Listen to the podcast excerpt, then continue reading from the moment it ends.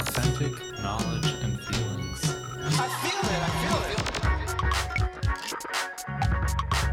I know where you're going with this. You want a little clip that makes everybody laugh and feel good. You know what I mean? Instead, it's like, Whoa. But I'm really not funny. No, no, no.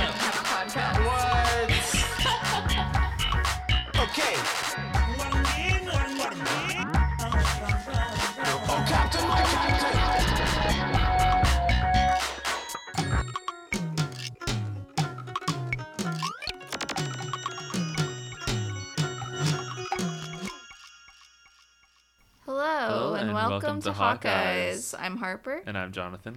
and we're watching all of Ethan Hawke's movies in chronological order so that we can find the true essence of Hawkness. We wanted to do this project because over the course of 70 plus films, Ethan Hawke has become a cultural icon, often cited as a defining figure of Generation X. And like Gen X, everyone has an idea of what an Ethan Hawke film is, but when asked, everyone will probably give you a different answer. Whether it's Training Day or Boyhood or Reality Bites, Ethan Hawke's performances have confounded expectations as often as they've confirmed them. We'll focus in on all of his roles throughout the years to see how the image we have of Ethan Hawke came to be. From his most iconic roles like Todd in Dead Poets Society, Captain, my Captain. Sit down, Mr. Anderson.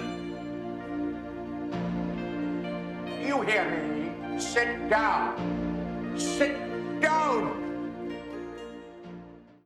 to Jesse in the Before series, Um, I want to keep talking to you. You know, I have no idea what your situation is, but uh, but I feel like we have some kind of uh, connection, right? Yeah, me too. to his not so iconic roles like Tom Ricks in The Woman in the Fifth. I feel like the real me is somewhere else. Somewhere accepting a literary award. As we go through his entire filmography, we'll examine the way that his lesser known films complete the portrait of Ethan Hawke.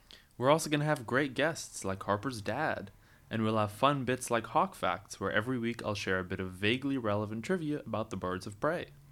We hope you'll join us on our journey through the history of Hawk and enjoy our commentary on Hawke's films as well as our inane tangential ramblings. And as we always say on Hawkeyes, Caw-caw!